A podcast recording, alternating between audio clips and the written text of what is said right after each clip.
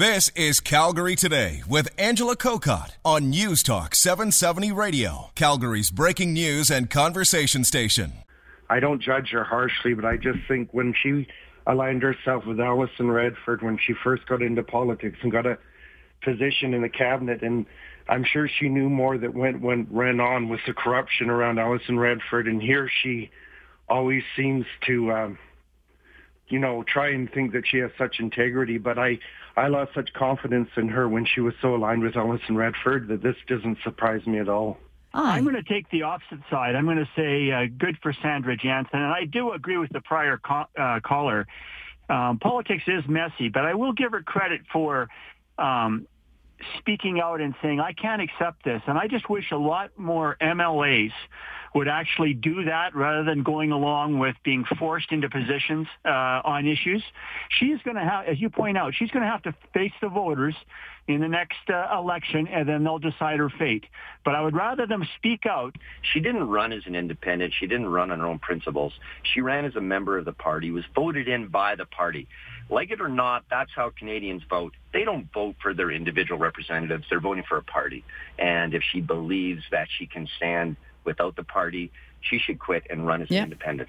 two uh, months ago, she uh, was going to become the leader of the the uh, PC party. Uh, she was going to try. Uh, she, I can remember her saying she was going to fight real hard for the party that she loved and worked so hard for for the last 20 years. I don't know, some fight, eh? First little problem, and she turtles and run. Yeah, and And and I, I I think she run to a party where she was far more aligned to, anyways. I'm in private business. I, I manage people's money for a living.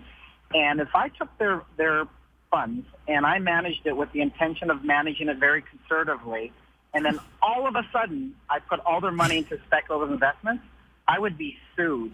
I would be sued. And why politicians aren't held to that same standard is beyond me because what she did is blatantly lie. She wasn't true to herself or the public about who she really is because to go from one extreme to the other is nothing short of a lie. And how low have we gone? How low have we set the bar with politicians to think that anybody would think that this, this is acceptable? uh, all these people who are mad about the crossover, um, guess what? Get used to it because the next two years, I think, are going to knock your socks off.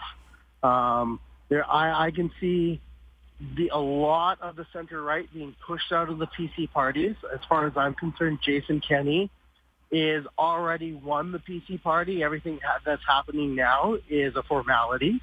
And his entire purpose is to get rid of the PC party and merge it with the Wild Rose. Well, there's a lot of Wild Rose and PC MLAs that are not happy with the concept, and I don't think they're going to stick around for it. And I think they're going to defect to other parties, and especially in the PC side. Calgary Today with Angela Kokott, weekdays at 3 on News Talk 770 Calgary.